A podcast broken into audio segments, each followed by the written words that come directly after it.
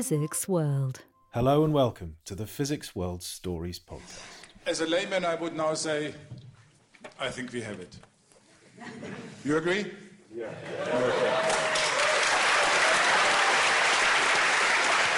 That was Rolf Dieter Heuer, former Director General of CERN, 10 years ago at the announcement of the discovery of the Higgs boson. In this episode of the podcast, we'll hear about the excitement at CERN at the time of the discovery. We'll hear about the research that's been happening looking into the Higgs since that discovery, and we'll look forward to what might come in particle physics. The Higgs boson is a fundamental particle associated with the Higgs field, a field that gives mass to other fundamental particles such as electrons and quarks. It's often known as the God particle because for a generation of scientists it had to be taken on faith that it even existed. The Large Hadron Collider, a particle accelerator at CERN in Switzerland, was designed, at least in significant part, to see if that particle could be discovered. In a huge loop under Switzerland and into France, the Large Hadron Collider accelerates protons to near the speed of light and collides them. Around the ring, there are individual experiments, like ATLAS and the CMS experiment, with teams of scientists working to study the aftermath of those collisions. Working at CMS at the time is Achintya Rao. I used to work as a science communicator for the CMS collaboration between 2010 and 2018. And I was at CERN helping with the communications when we announced the discovery of the Higgs boson. I'm guessing you didn't have any insight into that before the announcement. The LHC had been collecting data from 2010 onwards. 2010 was just the beginning of the operations of this machine, so there was not a tremendous amount of data that were that were delivered to the collaborations, to the to the experimental teams.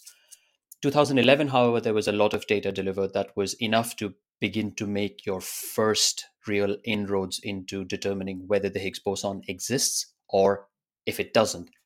And that indeed was the promise of the LHC. It would either find the Higgs or rule out its existence entirely. Now, in 2011, all of the data that had been analyzed gave a very narrow window in which neither CMS nor Atlas could rule out the existence of the Higgs.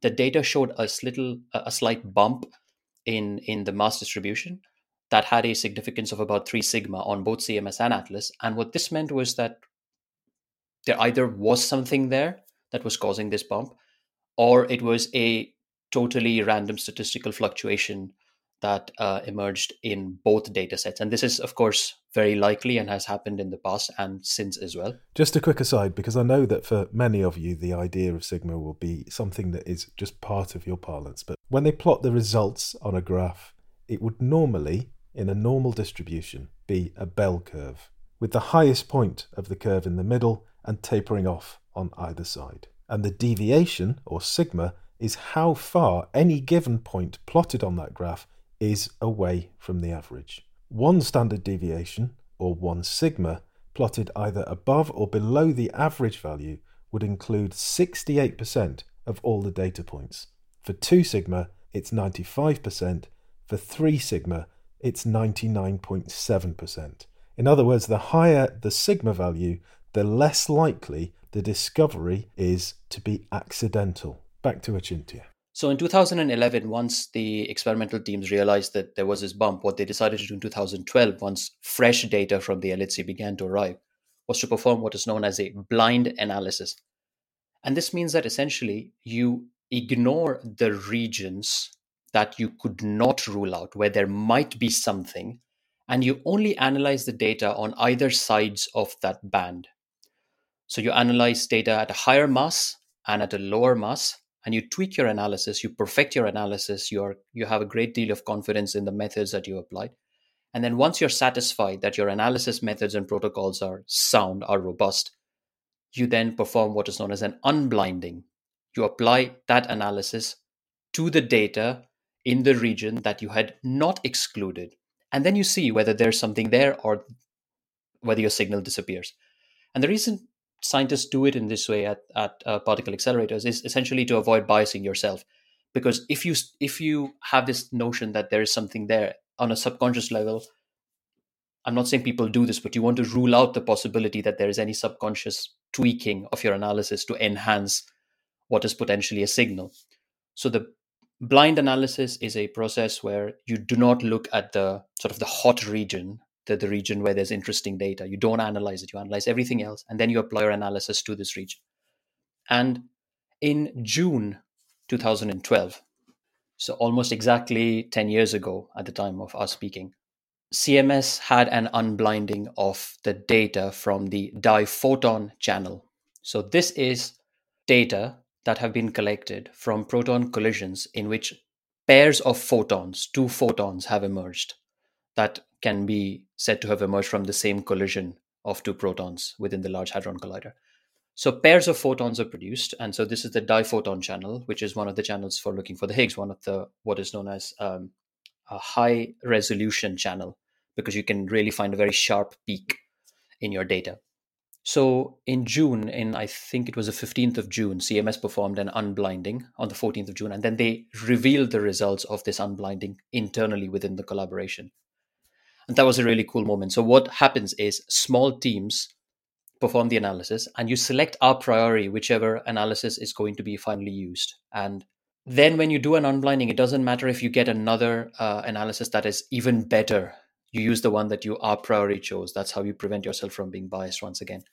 So the analysis was done and the unblinding was then revealed to the CMS collaboration on the 15th of June. And you could sort of feel the excitement in the room. So we were there. Uh, this was just an internal meeting. Everyone was, not everyone was in the room because out of about two and a half thousand scientists, 3,000 scientists, only a couple of hundred were there. Um, the rest of them were watching via webcast or connected via video conferencing that was when we saw that in this particular channel, the significance of the excess had breached 4 sigma. And when you see more than 4 sigma in one channel, you know, you have a feeling that when you combine it with the other channels that are that are key to discovering a new particle, that it might be there. So that was the moment where we felt a real sense of excitement. I was recording that meeting. With this, perhaps it's even faster.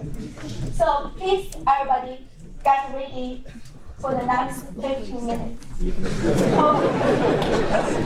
Hope it's exciting and uh, enjoyable. So, what we had decided within the CMS collaboration was that these conversations, these um, exchanges, these internal discussions were ultimately of historic value. And even though in the moment they couldn't be shared with the world, we should still have a record of it that we can then put out subsequently. So we have on record the uh, young researcher Ming Ming Yang announcing to the collaboration after she had sort of prepared the presentation and stuff that this is what CMS sees. This black one, okay, this is the combined. You can see it's the beyond which line, okay, one, two, three, and four.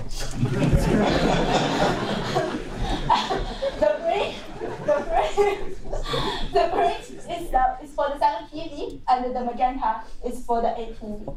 On the 28th of June, just about a week before the announcement. Another and uh, another presentation was made to the CMS collaboration, and this was by another young researcher, Andre David, who showed the results of the same analysis in the diphoton channel, but with adding an additional 40% data that had been collected in those previous two weeks, preceding two weeks. And uh, we've gone through all of the needed steps in order to reopen the box. This means that uh, we've resynchronized among the different frameworks, We've uh, recalculated all the efficiency data to Monte Carlo correction factors, and we've rederived the energy scale and the resolution uh, corrections from uh, the data. We've also rerun uh, the algorithm that chooses the background model for the fits in the mass distribution, and we've gone through the full unblinding procedure actually just some 16 hours ago. These results were again presented internally, and that was when the signal, the excess in the diphoton channel had a significance of 4.1 sigma internally. We knew. And this is across three different analyses performed in two independent frameworks. So I personally think that this begs for interpretation. Thank you. We knew there was something there. The other channels were also happening at around the same time. There was the Higgs decaying into uh, two Z bosons, and the other, some, the other channels in which the Higgs transforms are much lower in resolution and likelihood. So it was the Higgs to ZZ and Higgs to 2 photons channels that were the most interesting, most valuable ones at the time. But this is all internal to the CMS experiment at this point. We had no idea what ATLAS had, which is the other general purpose experiment at, at CERN, at the Large Hadron Collider. Now, the reason there are two experiments in the first place that are designed completely differently using very different technologies, operated independently by two different teams, is because we only have one Large Hadron Collider. There is no way that someone else can go and replicate your work and find another way of verifying your results. So you have two teams that essentially are there to counterbalance one another. If one sees it and the other doesn't, then you need to know whether it's because of a limitation in the technology or if it's really an anomaly that one has seen and it's not a real manifestation of what nature has to show you. So we didn't know what Atlas had to say. Uh, we only knew what what you know the researchers on CMS who I was working with what they had to say. I imagine that was a particularly exciting time to be around. The day before the announcements on the third of July, I was up until very late at night uh, in my office, actually in in my boss's office at the time, where we were putting together the website for the CMS collaboration, where we had an article that had essentially an explanation of what was going to be presented the next day, which would have only been made public once the presentation was made. So we had an article that described what the collaboration had seen. We had information that explained things like what is the statistical significance, what does 5 sigma mean, how do you collect data from proton collisions, what do the scientists look for to determine that you have seen something new, why is that important, and so forth. So we had been tweaking the website. We had been getting new information with fine grained numbers that had to change. And what we had also been doing is we were trying to get those translated into about 20 languages because we had an inkling that there was going to be interest around the world and that not everyone might have the expertise to understand the scientific seminar on the day itself and so we prepared these in in about 20 languages sort of many people around the world could could read uh, in their own language, in the language that they prefer, and didn't have to rely on an English or French version exclusively. So I was up late into the night, uh, far later than I usually work, and I left for home a little past midnight. I took the last tram home. It was a very quiet night. There was just, I don't know, this this sense of calm outside CERN. And as I was walking to the tram stop, I remember seeing a few students, young researchers, camped outside the main auditorium where the conference would be, where the seminar would be given from. And they had camped out the previous night because they knew that there were so few seats, so few free seats available that if they had showed up the next day and started queuing, they would not have managed to get in. So they just stayed out all night, falling asleep outside the door of the main auditorium in order to guarantee that they get a seat. So I walked past them. I got onto the tram. I went home, slept for far too few hours, and took the tram back at six or so in the morning to come back on, on site at seven. And that's when we sort of settled into the seminar itself. At that seminar was Joe Incandela, the CMS spokesperson presenting the experiment's findings. What you see here is now the p values. This is the probability that the background could fluctuate to this extent. And you see, combining the two years, we're, below, we're beyond 4 sigma, about 4.1 standard deviations. If you look at the p values, well, our expected significance um, for standard model Higgs at 125.5 is 3.8 sigma, and what we're seeing is 3.2. If we combine the ZZ and gamma gamma, this is what we get. They, they line up extremely well, and in the region of 125 GeV, uh, they combine to give us a, a combined significance of five standard deviations.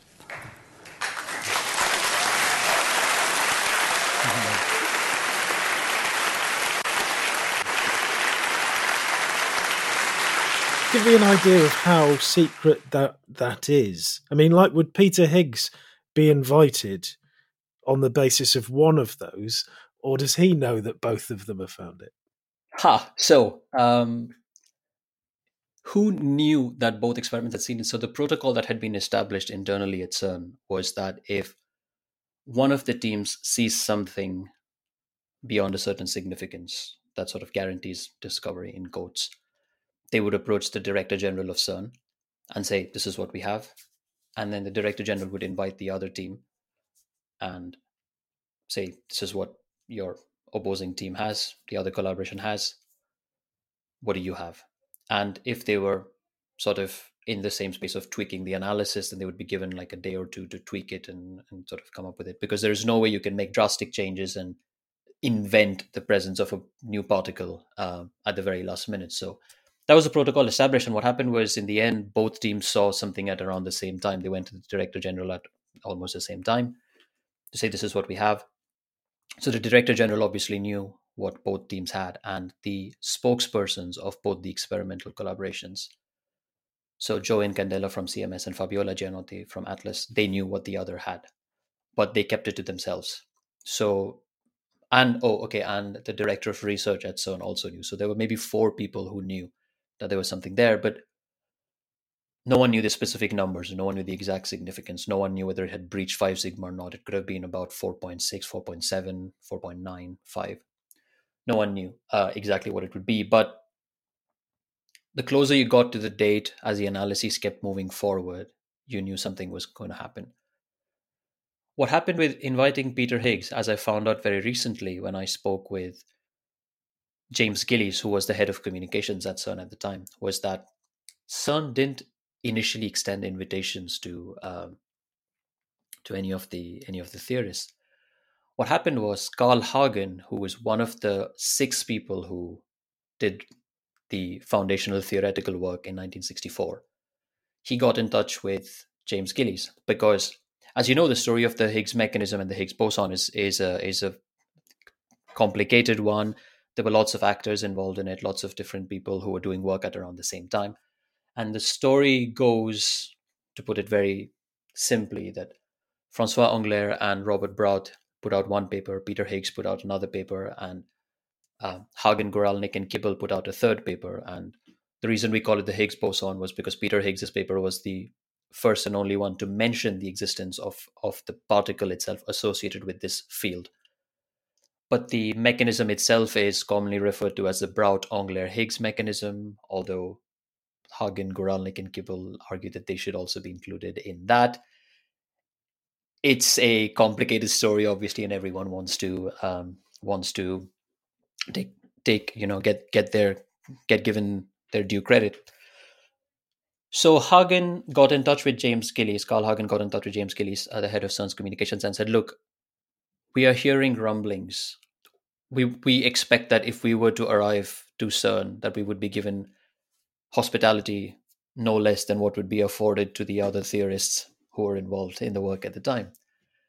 um, he said we would all like to come. So in the end, it was Hagen and Guralnik who came, and and Kibble stayed in London, where STFC had organized a separate event. So they showed up, and once it was clear that they were going to come, then CERN decided to reach out to um, Francois Englert and uh, and Peter Higgs and say we would like to invite you to come to CERN.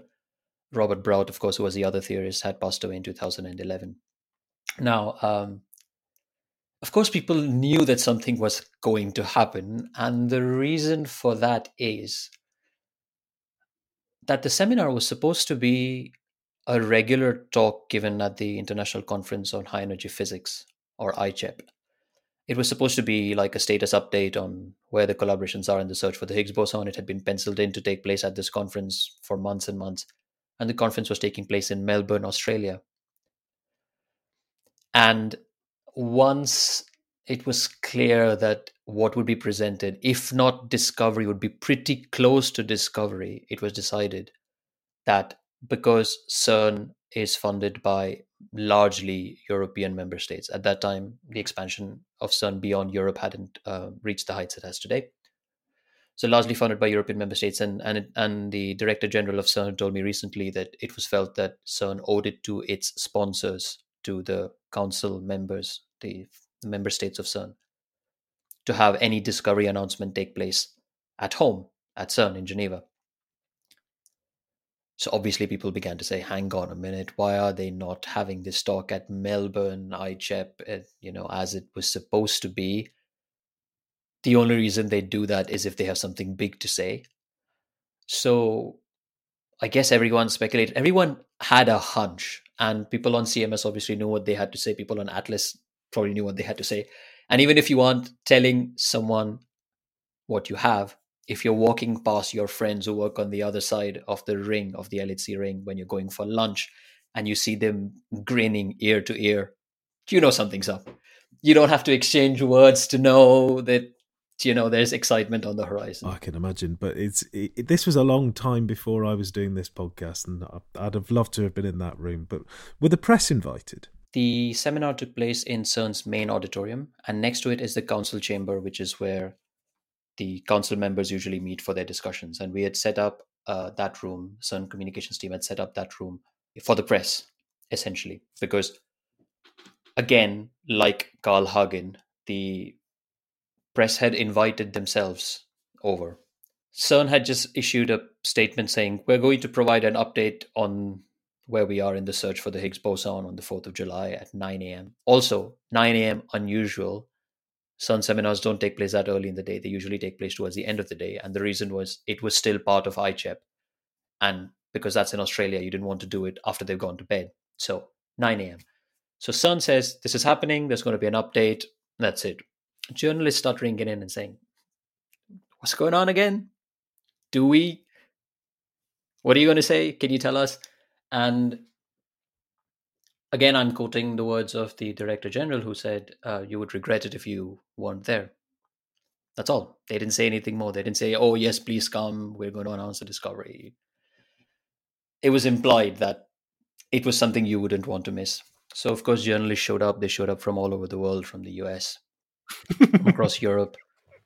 So a separate room had been prepared to have the press conference where we had a lot of communicators present as well to help with any issues. And one of the things that CERN had realized very early on was, you know, the previous year, December 2011, there had been a similar seminar a typical end of year seminar announcing you know where we are in the, in in our physics research at the at the LHC and CMS and Atlas presented where they were in the search for the Higgs boson. And at that time both collaborations had as I said seen about 3 sigma.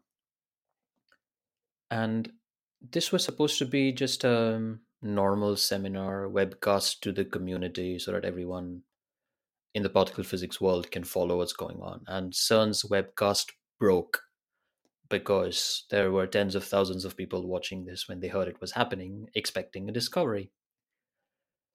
And this was um, a huge number of people, which was obviously much more than CERN had ever expected. So they knew that there was an interest happening. So they prepared um, lay explanations, live blogging, lots of other things on the same day to explain to people what was going on. But to answer your question about the atmosphere, we were buzzing. Um, I walked in that morning, I saw by the time that I got in at about seven o'clock that there had already been a snake of a queue that went from the auditorium, went past the landing, down the stairs, went in front of the post office and the bank, the kiosk, skirted into the restaurant, went past the coffee machines, went into the extension of the restaurant, poured out into the garden. And this was amazing because the people knew they couldn't get in. They couldn't get in and they were grinning ear to ear. They were smiling. They were jubilant. They just knew it was a special day. It didn't matter if they couldn't get in. They just wanted to feel like they were connected somehow with the room as part of this queue. They were connected with the, the room that the seminar was where the seminar was going to happen.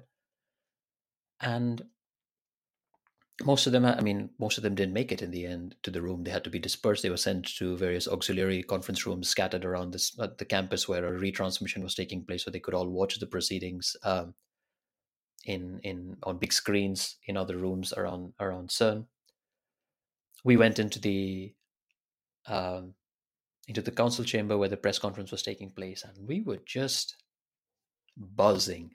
I mean there is no other way to describe it. It was so incredible. And I remember our cue was when the CMS spokesperson, Joe Incandela, whose spokespersons are sort of elected representatives who lead the research teams. So it's a democratic process where new people are elected to the role to lead the team. So you don't have one PI, you have rolling uh, leaders of the team, of the entire research collaboration. So Joe Incandela was going to be presenting the CMS results. He presented the CMS results that day. And our cue was once he shows the money plot, when he says we have found a new particle with a significance of 5 sigma, was when we were going to make that article public that we had prepared the previous night. So we were there waiting, and you know when everything happened, we went and we were logged into the back end of the website already waiting. We flipped the switch, flipped it to published, saved it, started sharing it on social media, started monitoring the buzz on social media, and Joe sat down, and our attention immediately turned to Fabiola's presentation because then we wanted to know what Atlas has because we didn't know what Atlas has. Representing Atlas at the meeting was Fabiola Gianotti, who is now CERN's Director General. We have presented preliminary results on searches for a standard model Higgs boson using the full data sample recorded so far for X2 gamma gamma and X2 for leptons and the 2011 results for the other channels. I think these results represent an impressive accomplishment of the experiment in all its components. I would like just to mention that less than one week after we recorded the latest data, so on the 25th of July, of July, first plot containing the full statistics of the 2012 data, first results on X searches were already available, with a fraction of good quality data certified at the level of 90% of the delivered luminosity. So for me, this is a, an impressive, remarkable achievement of the dedication and highly skilled work of the collaboration. We have looked for a standard model Higgs boson over the mass region 110 to 600 GeV in 12 channels, we have excluded a 99% confidence level, the region up to 523 GeV, expect, except a window. And in that window, we observe a, an excess with a local significance of 5.0 sigma at a mass of 126.5 GeV. The excess is driven by X2 gamma gamma into 4 leptons, is in agreement with that expected from a standard model Higgs with the fitted signal strength of uh, 1.2 plus or minus 0.3 of the standard model expectation. That was when we knew that it that it exists. Um, it was a just moment of elation. Thank you.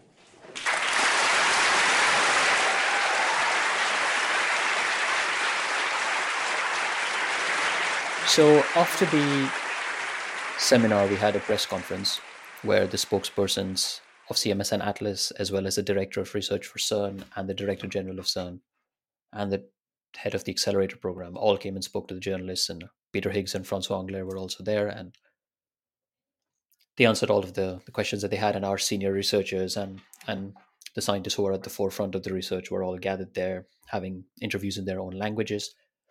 And by the time this was done, it was around lunchtime, and we decided to wander one floor down and go into CERN's main restaurant. And I can tell you that I don't remember what I ate.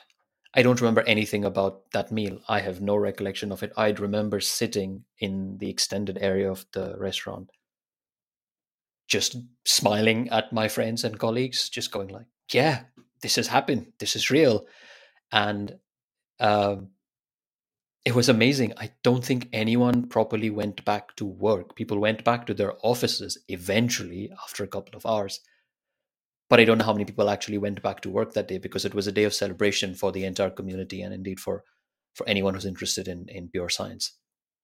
And of course, you don't really begrudge them uh, the fact that they didn't go back and work the day because a lot of the people who were doing the research were working day in and day out, endless hours, getting fresh data uh, every day and trying to make sure that it was in good enough shape to present this discovery. Because one of the funny things in which particle physics works is that ICHEP the conference was in the calendar months ago, months before the event. And so everything that had to happen had to happen on that day or up to that day.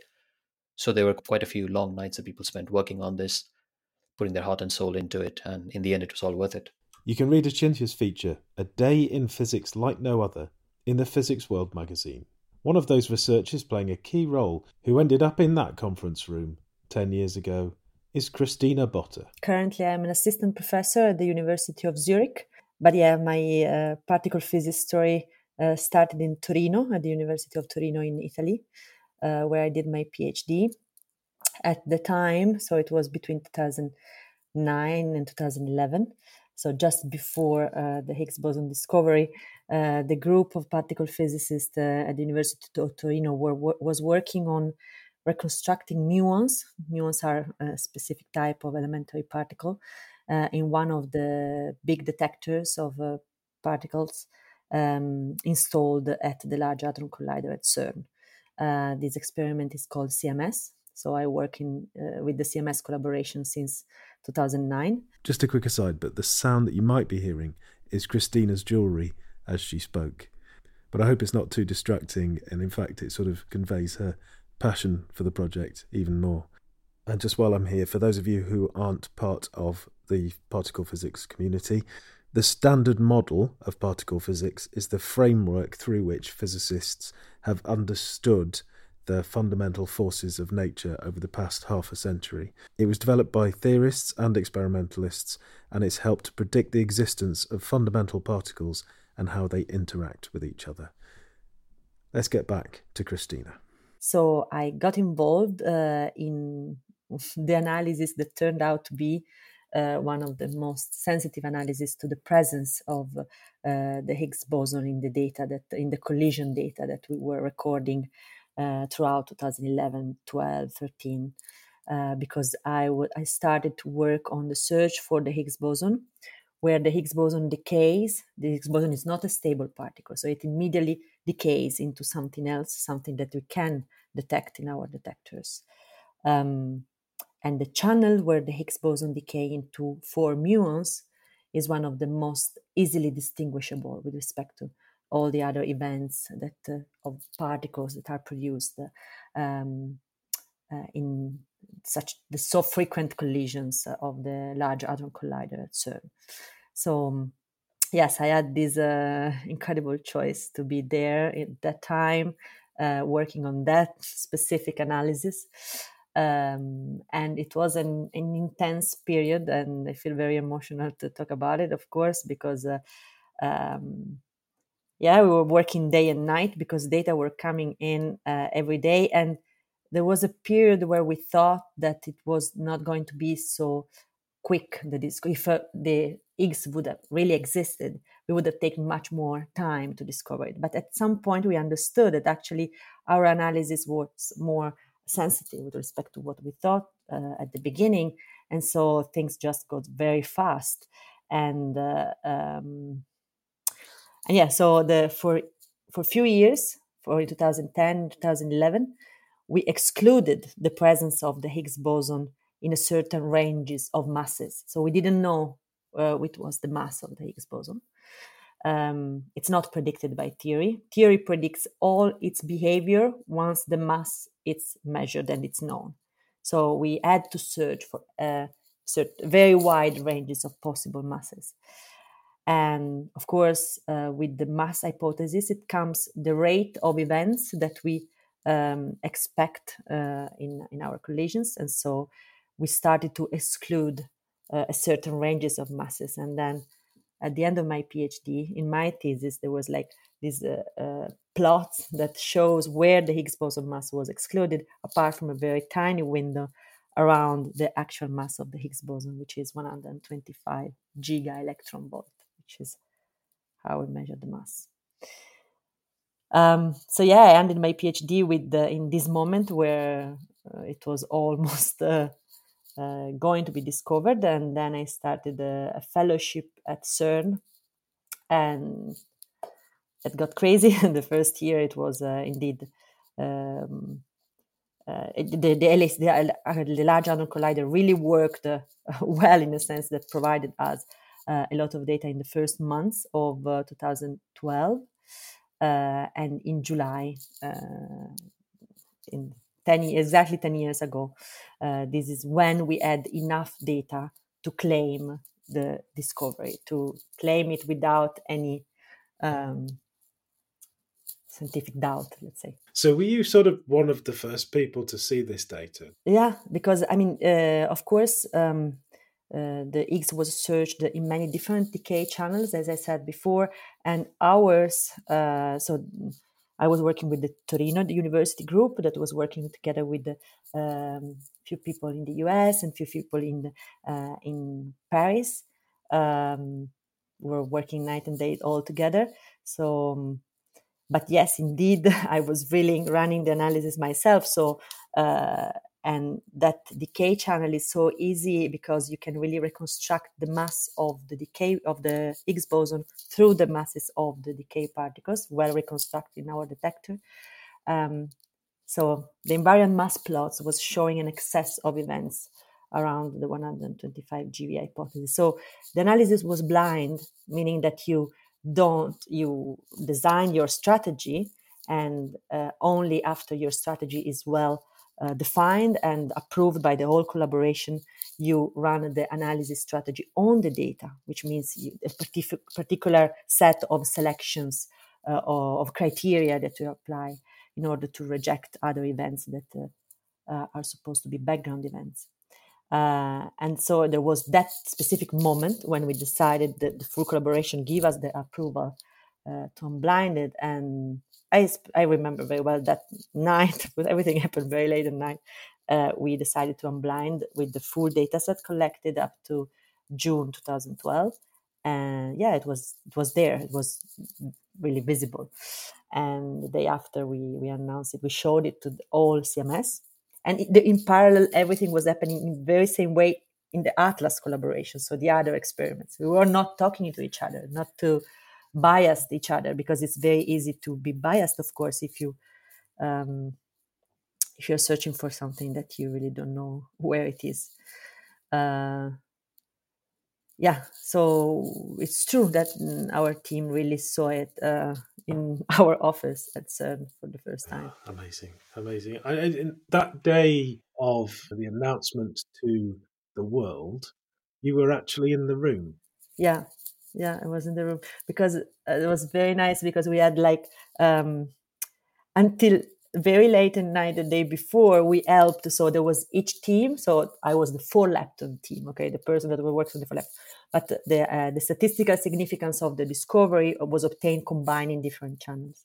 So there was each team helping the spokesperson of our collaborator Joe Incandela at the time the, the person that gave the speech on the 4th of july and uh, and all of us that uh, were contacts for these uh, analysis uh, channels uh, had a seat reserved in the in the room, and we were very young at the time. We were so happy. They were all the uh, super experts of the the machine, the detector, the theorist, and then there was a bunch of uh, yeah very young, just graduated students in the front line. So still now, I mean, I, I sometimes uh, watched again the uh, the recording of that day, and it feels, but also it feels emotional that there was two experiments completely they are different, and they were doing they had the same goal, and they arrived on the same day with the same announcements. Uh, it felt such it felt really that science worked so well yeah, yeah. and yeah all the scientific method that we, we put in place um, years and years of work uh, yeah came together in a very nicely way. It was just it was just an incredible moment, wasn't it? Particle physics that you know even people who had never been interested, never even thought about particle physics, this captured their imagination. Yeah, I think it's all those boils down to this to the fact that there was this theorist, not the only one, so more than one, but Higgs is the um, Peter Higgs is the one that gave the name to the to the Higgs boson. Uh, anyhow, uh, there was this moment so many years before where mathematically you predicted the, the, the fact that if you want to explain the masses of other particles, you need this uh, mathematical trick. It's exactly that, that you need to put it in the equations uh, to make everything works and that predict the existence of a new um, field that and quantum excitation of fields are particles, so a, a new particle. And then from that moment onwards, there was such a huge experimental effort. Uh, previous accelerators, uh, uh, the LEP accelerator, the Tevatron in Chicago, and then uh, the LHC, thousands of people working on it. And when you see our detectors, is like billion of cables, okay, millions of cables, and everything works uh, to together to detect uh, an invisible particles so many cables everywhere, and they're just here because we want to find out how everything works. That's brilliant. Mm-mm. Love it. Um, okay, so that was 10 years ago.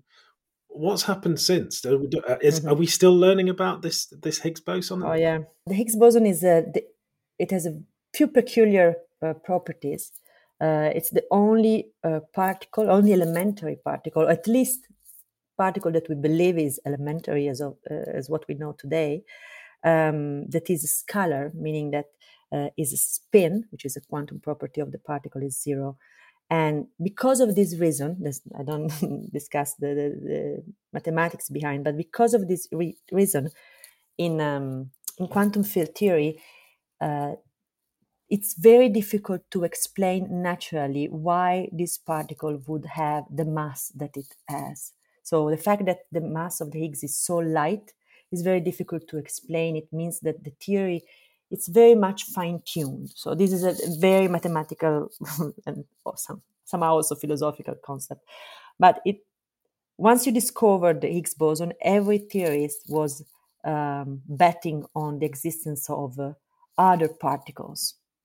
Other particles, probably heavier for sure, because we haven't seen them before, um, that could explain why the mass of the Higgs is uh, uh, that is at that value uh, and also could explain also other things that we don't haven't understood yet, like what is the particle content, if it has a particle content of uh, dark matter. Okay, the, the, the matter of that is supposed to be there in the universe, and we don't know what is made of. So for this reason, uh, LHC was ready to um, was supposed to discover new states at energies around the, the mass of the particle Higgs, and we didn't so far. So this is one aspect of the story um, that we didn't so far, which is an pretty much important piece of information. So uh, they are not just out there with the um, probability to be produced uh, um, of the value that we were expecting. So there's something that we are not understanding, and uh, it's fundamental. It's uh, it's extremely interesting. And it this is why we really need to have more data in front of us to understand where things are uh, hiding. If things are really happening if there are new things at the energy scale that we are exploring which is what many people believe for many theoretical reasons on the other side there is the higgs boson that uh, couples to anything that has mass. So any new part, any particle that has mass gets the mass from its interaction with the Higgs boson. So it's not uh, strange to think that if there would be something new, it would couple to the Higgs, changing its properties slightly. So um, we have started to measure the properties of the Higgs boson. So as I said before, once you know the mass of it, you the theory predict the probability that it would decay into the four muons, as I said before, uh, into two photons, into two uh, bottom quarks, and so on and so forth. So we go and measure the rate, the, the uh, how many events we saw, uh, given the total amount of uh, Higgs boson events produced in our collisions uh, that would decay in one particular channel. but you need to know these ratios with the very good precision in order to be sure that uh, the Higgs is uh, behaving exactly as the theory uh, is predicting. So, after the discovery, it started a long, long um, path toward the precise measurements of the property of the Higgs boson. So, if you take the standard model of particle physics, all the other particles, since we are analyzing and measuring their properties much longer, they are um, better measured, okay, better understood.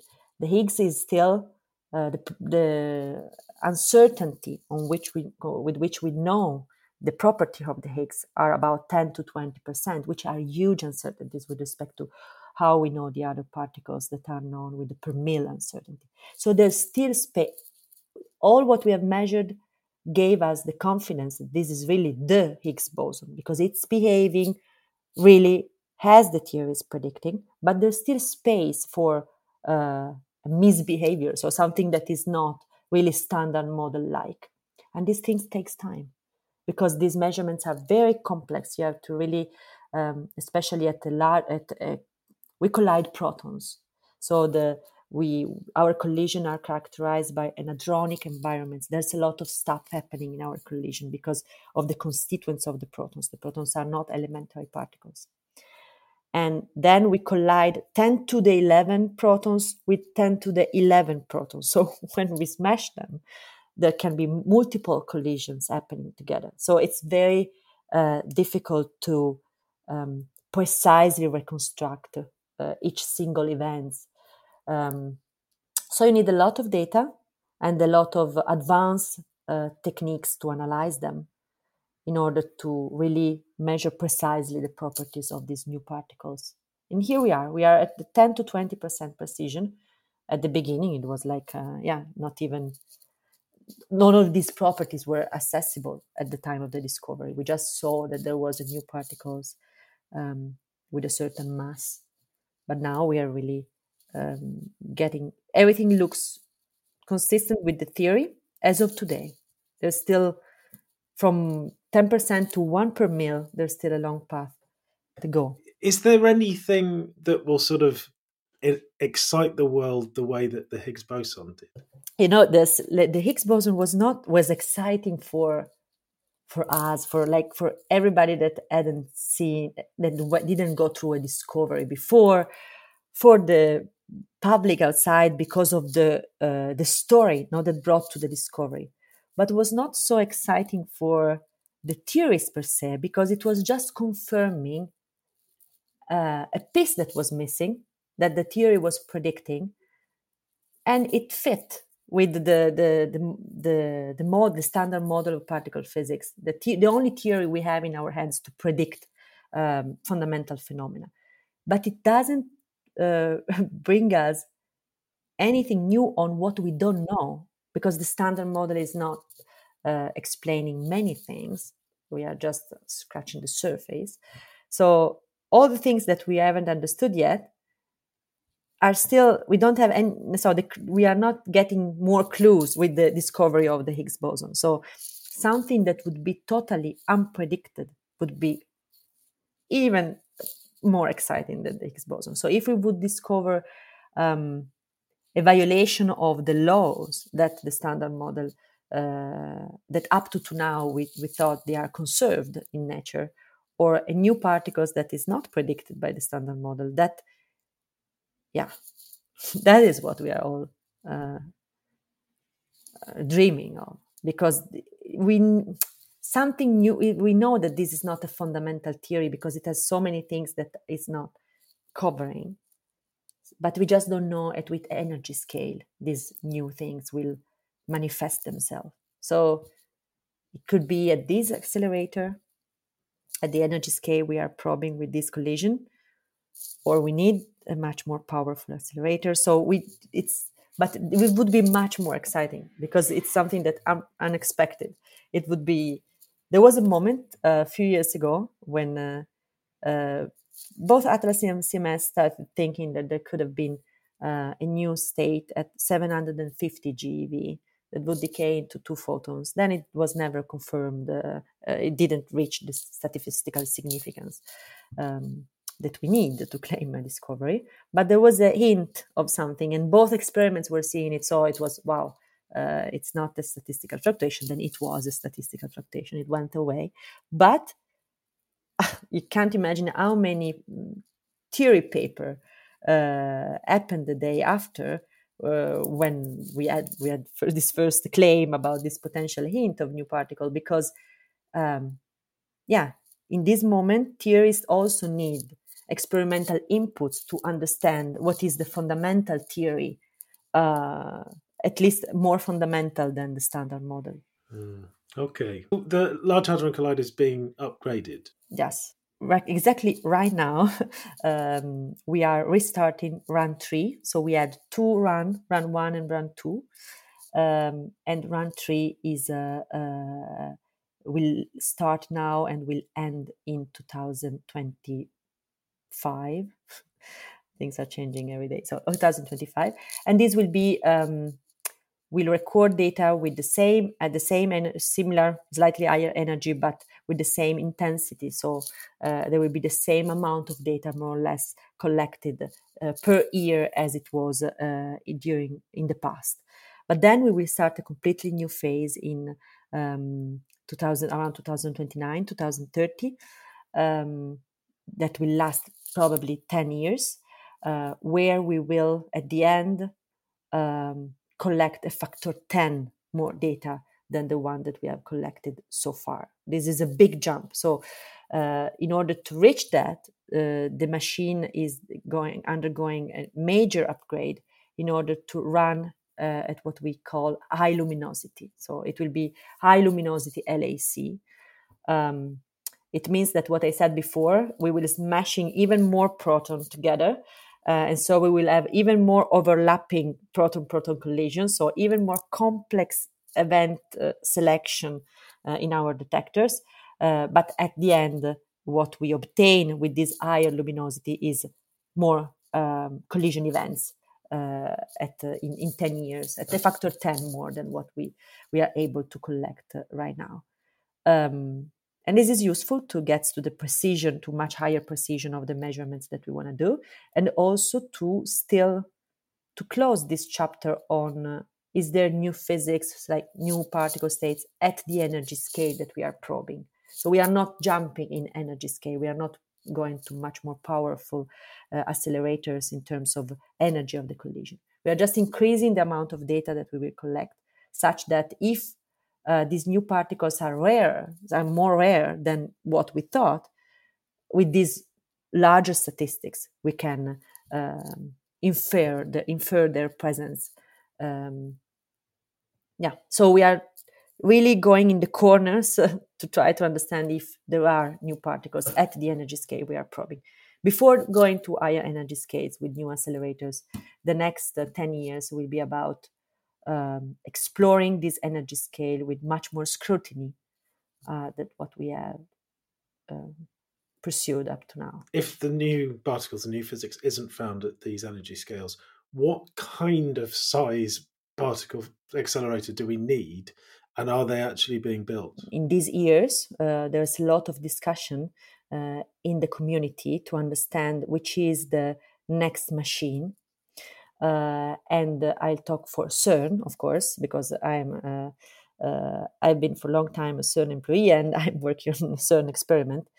Um, CERN is proposing um, uh, the future circular collider. So a circular collider, the same as uh, is happening uh, at LHC. So a circular collider with two beams of particles that collides in in many collision, many four collision points usually uh, and the size uh, of it is a 100 kilometer tunnel.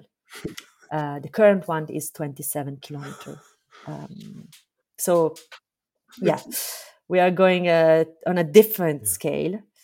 Um, but what is uh, I would I would like to stress that okay that uh, that size is needed for going to 100 TeV uh, collision. Okay, and now we are at 13 TeV collision. So again, uh, a factor 10 increase in energy. And there you really probed a new energy scale with respect to the one that we are probing t- today. But before, we also need uh, to run an intense program of precision measurement um, that can be done also at the new uh, machine. So not only going to higher energy scale, but also uh, exploit collision of elementary particles like electron and proton and positron, not smashing protons, but going to really use elementary particles such that it's more easy uh, to precisely measure the properties of the Higgs boson or everything that we haven't measured so precisely because history told us that usually you can guess which is the energy scale uh, where new physics will appear from deviation in precision measurements at a lower energy scale. So right now we are searching. Okay, we are in a proton-proton collision machine, um, but if we haven't, we don't find anything. In order to really have some guess on the next energy scale, usually what particle physicists need is to run an E plus E minus machine something that is really elementary particles that collides. There's much less noise in each collision, and therefore you can measure precisely to a per mil precision the properties of the Higgs boson, for example. And there, you any deviation would point to uh, would tell us more about which is the energy scale uh, where new physics will appear. So we have this handle. Um, still, we need a new machine. Definitely, we can't do that in uh, in, in, the Large Hadron Collider. As Cristina mentioned, she speaks for CERN, and it's worth mentioning that there are other proposed successors to the Large Hadron Collider, including the International Linear Collider in Japan and the Circular Electron Positron Collider in China. Let's just return to that conversation with Cristina. What are you going to do anything on July the 4th? Are you sort of involved in any celebrations or anything? I will go to the event at CERN. There will be like a, uh, there is a celebration the whole day. Um, I will be participating. Uh, there will be talks by uh, the, each the spokesperson of our collaboration. There will be like a, a, a theorist that presents their their view on all what we have made, all, all what they have understood about the Higgs boson thanks to our measurements. Um, experimentalists that will show the status of all searches uh, today. I'm not anymore working directly on Higgs boson properties. I, I, I switched to searches for supersymmetry, which we haven't found it uh, yet or never. I don't know, but still. Uh, so I'm not anymore uh, working on the Higgs boson myself, but I will be there, of course, because I've been working on that for 10 years and more. Thank you so much to Cristina Botta and Achintya Rao for talking to me. And don't forget that you can find Achintya Rao's feature, A Day in Physics Like No Other, in the Physics World magazine. And if you go to the Physics World magazine, or indeed the Physics World website, physicsworld.com, you'll find a host of features and articles all about the 10 years of the Higgs boson. We'll be back next month when we'll be looking at something else from this wonderful world of physics. And thank you very much for listening. Physics World.